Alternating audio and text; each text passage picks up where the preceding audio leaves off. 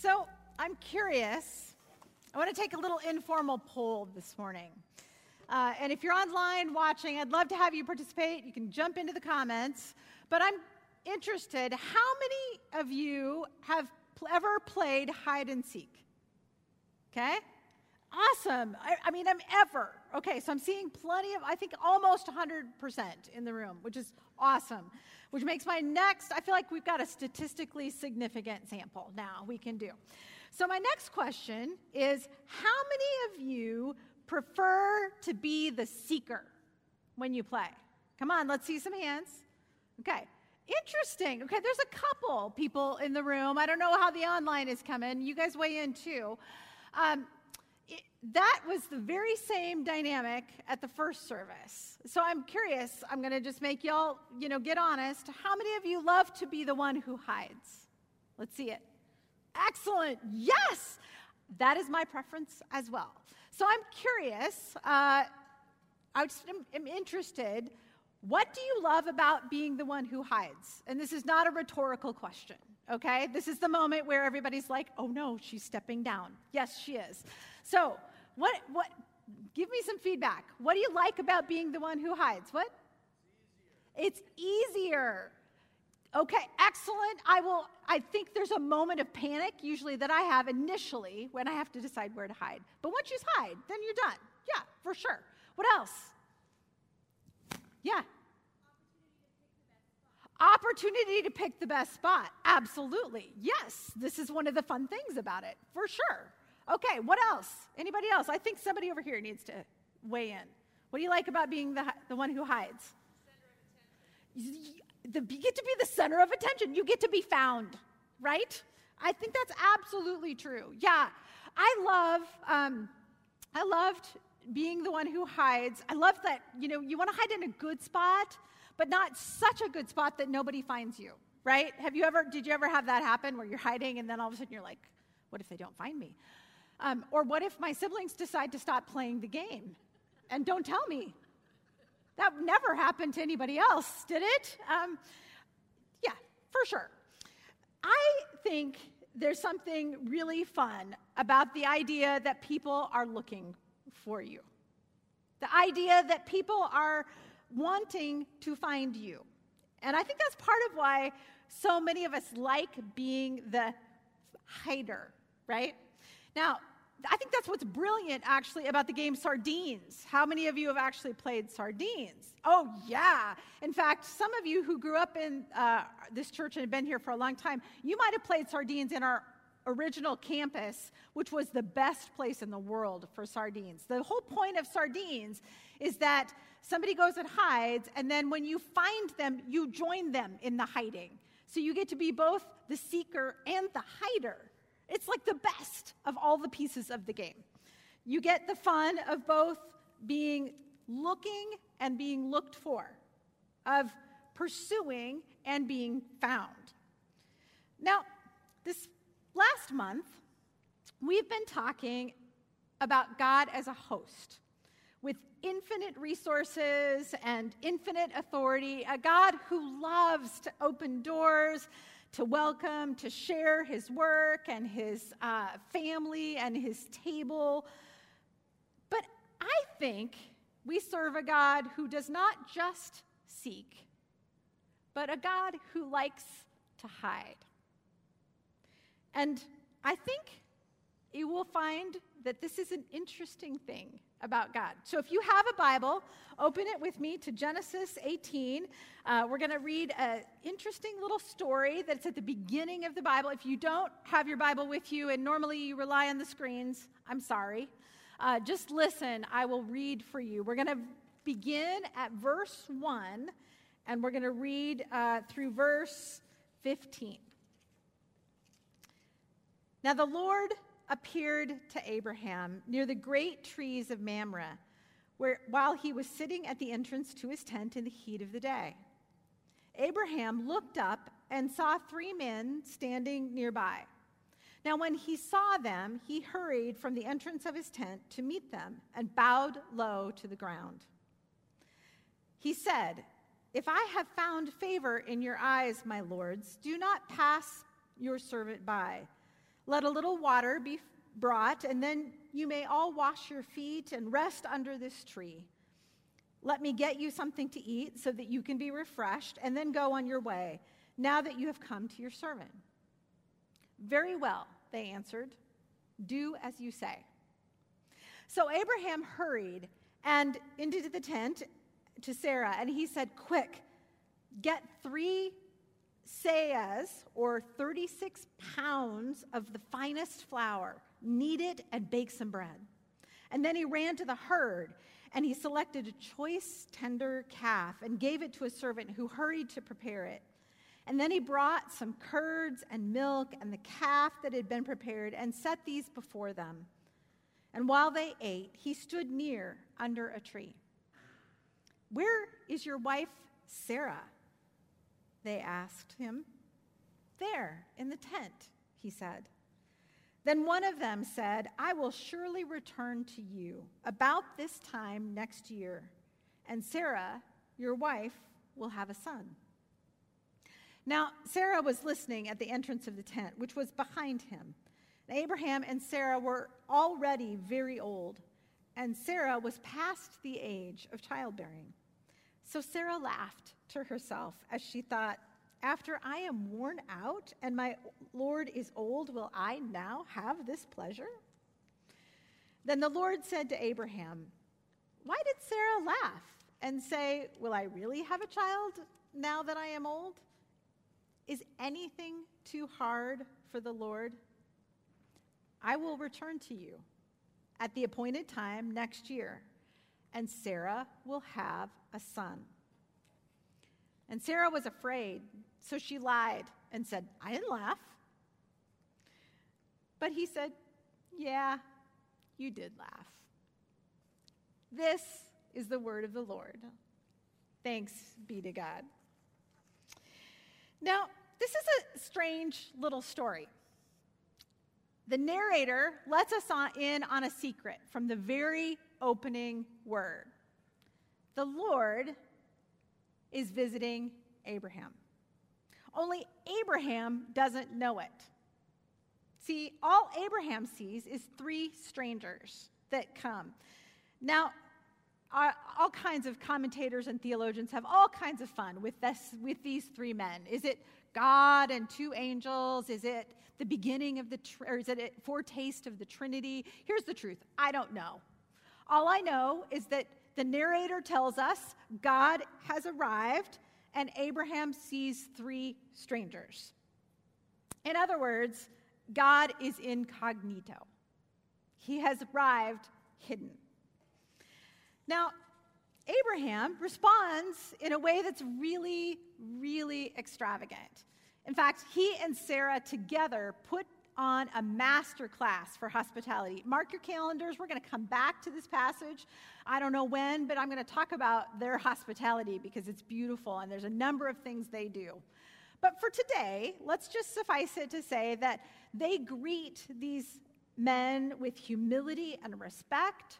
They drop their plans for the day and make the needs of their guests the priority and the first priority. They embrace the chaos and even the cost of unexpected visitors. But Abraham and Sarah could have done something different. Have you ever stopped to think about that? Abraham could have gotten a quick drink of water and sent them on their way. He could have ignored them altogether. I suspect that's what we would do. How many of you have ever heard the door bell ring and not answered it. Don't, you don't have to show me your hands. I just know it's a thing now, right? Like, it's reality.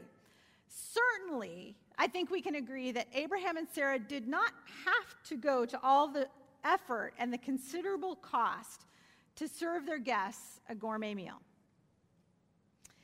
So, given the risk of rejection, why would God do it? Why would God go incognito?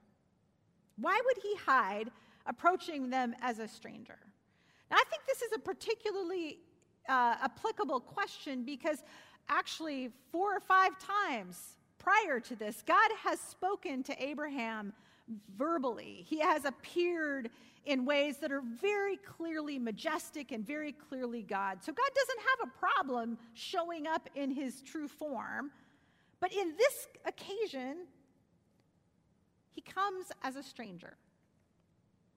Now, before I answer why I wonder if he's done that, I want to ask you a question first. Have any of you ever been welcomed to some place warmly and extravagantly? Okay? Now, I'm, I'm asking, again, not a rhetorical question. So if you can start to think of a time, give me a nod of your head. Or if you're online, give me a thumbs up. Okay? Can you start to think about that? How did that make you feel? I immediately thought of a trip I took with my sister uh, about 15 years ago. Uh, my parents bought us plane tickets to go visit my aunt who lives in San Francisco. And that was a season when we both had a lot less time and a lot less money. Uh, can I get an amen from any parents who have small children? Yeah. So it was, it was really a, a, an incredible opportunity. And we went, and my aunt has lived in San Francisco. She is uh, now in her 80s. Uh, she's not a wealthy woman. She lives in a rent controlled apartment close to the bay. And so we stayed and crashed her apartment. But I have to tell you, it was the most amazing three days. She shared her love of the city with us in ways that were extravagant and beautiful. We went to live theater shows. We had brunch on the bay. We participated in high tea. We went all over the city. We got pedicures and manicures, something I had never done at that point. And I remember thinking um, how amazing she had been to share her life and her money and her time and her heart with us. I laid in the sofa bed the night before we left, and I have a tangible memory of thinking, I have been unreservedly loved. Does that sound like your memory of being welcomed well, of being wanted and valued and seen? So now, let me ask you what if God loves being loved like that?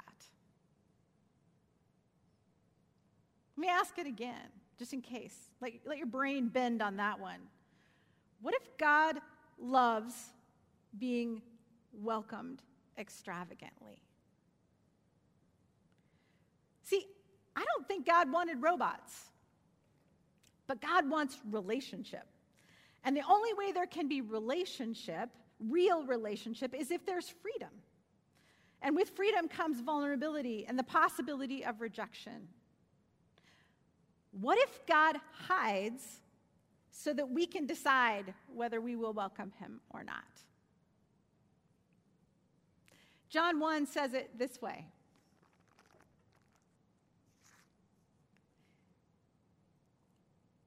The light was in the world, and the world was created through him, and yet the world did not recognize him.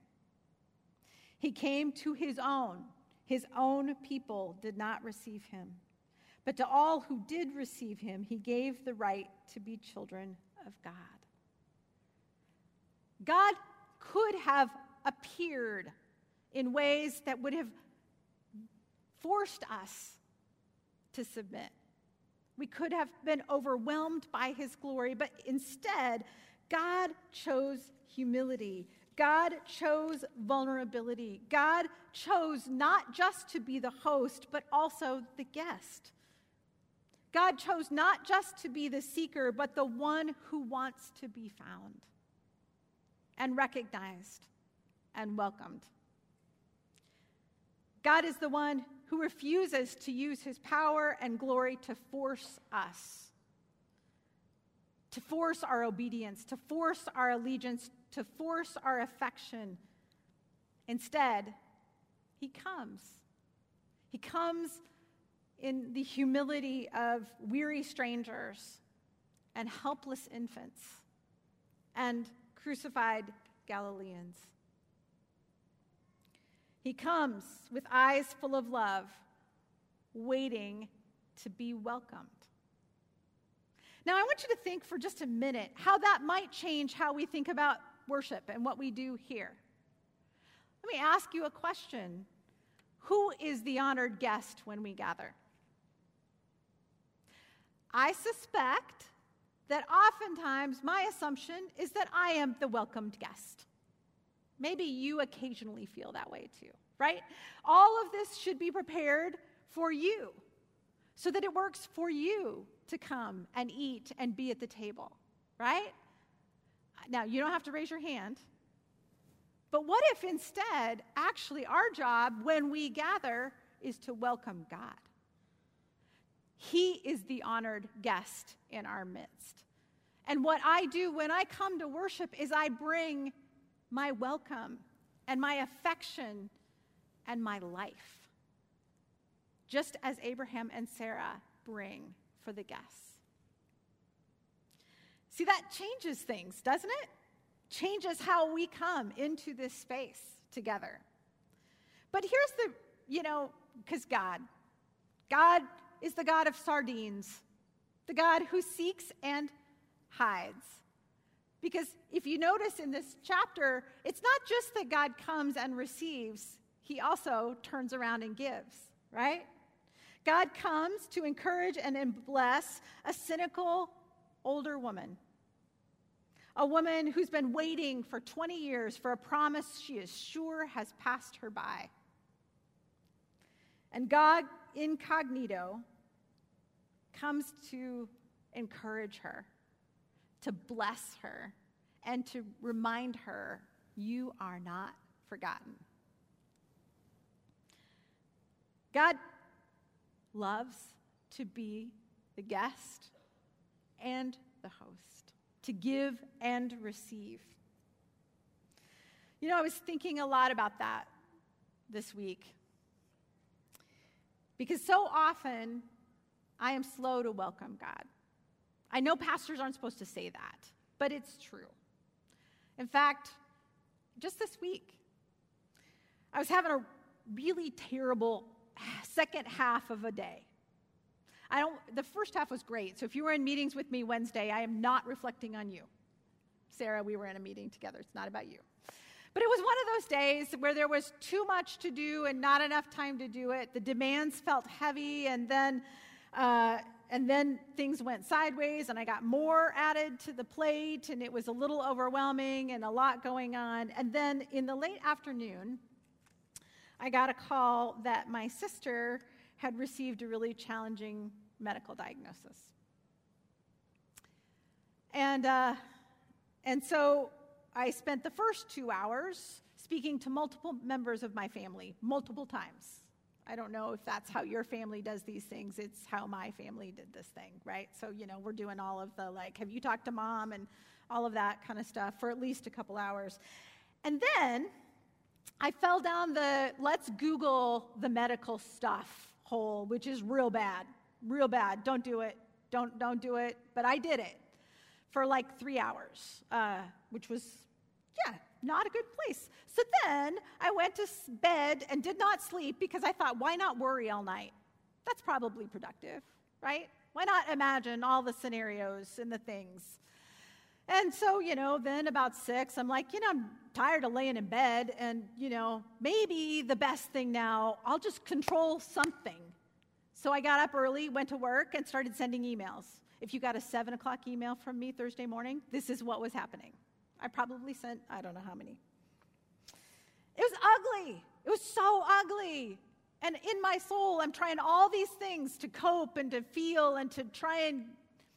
And then I was sitting in my office, the sun peeked up, and I just sensed God quietly say to me, I'm here when you're ready.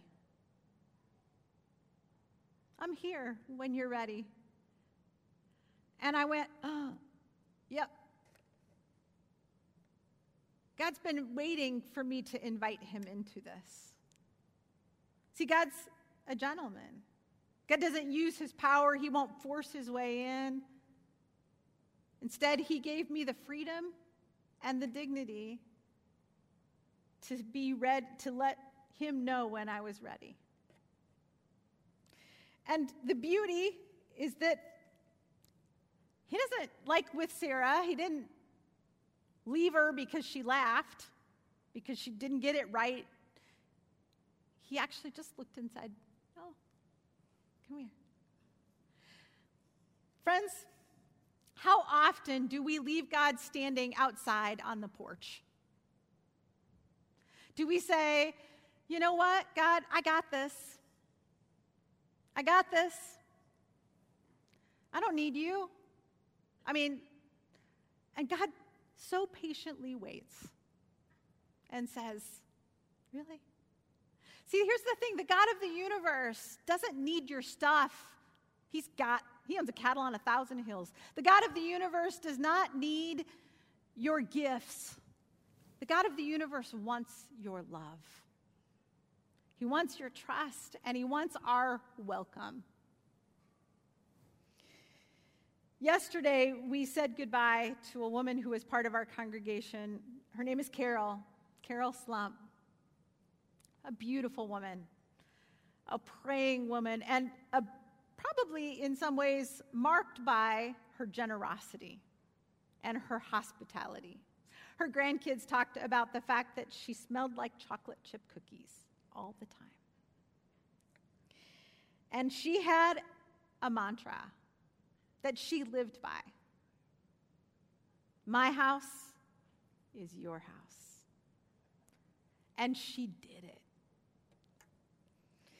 I wonder if the God of the universe longs to have us say to him, My house is your house. Come. Come on in. Yep, the dishes are still in the sink. The floors are a mess. Yeah, the laundry's not done. But come in. Come in and meet me where I am and bring your hope and your peace and your joy. Let's pray.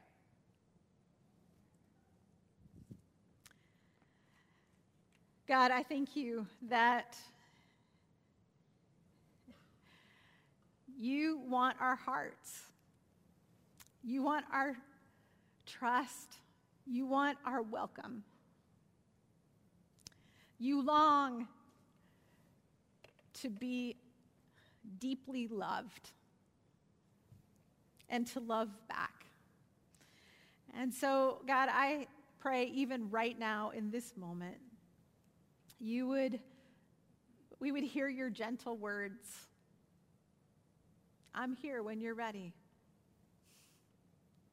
And would you maybe give us the courage to invite you even in right now to the situations that we've been trying to handle by ourselves, the places where we've been worn out and weary, the places where we're cynical and we've lost faith, or the places where we've just frankly said, I'll do it myself.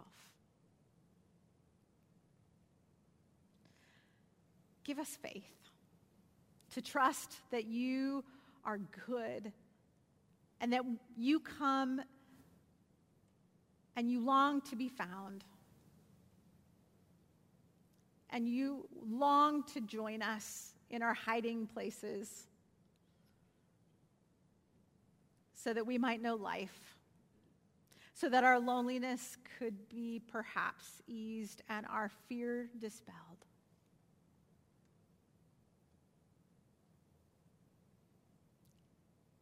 In Jesus' name, amen.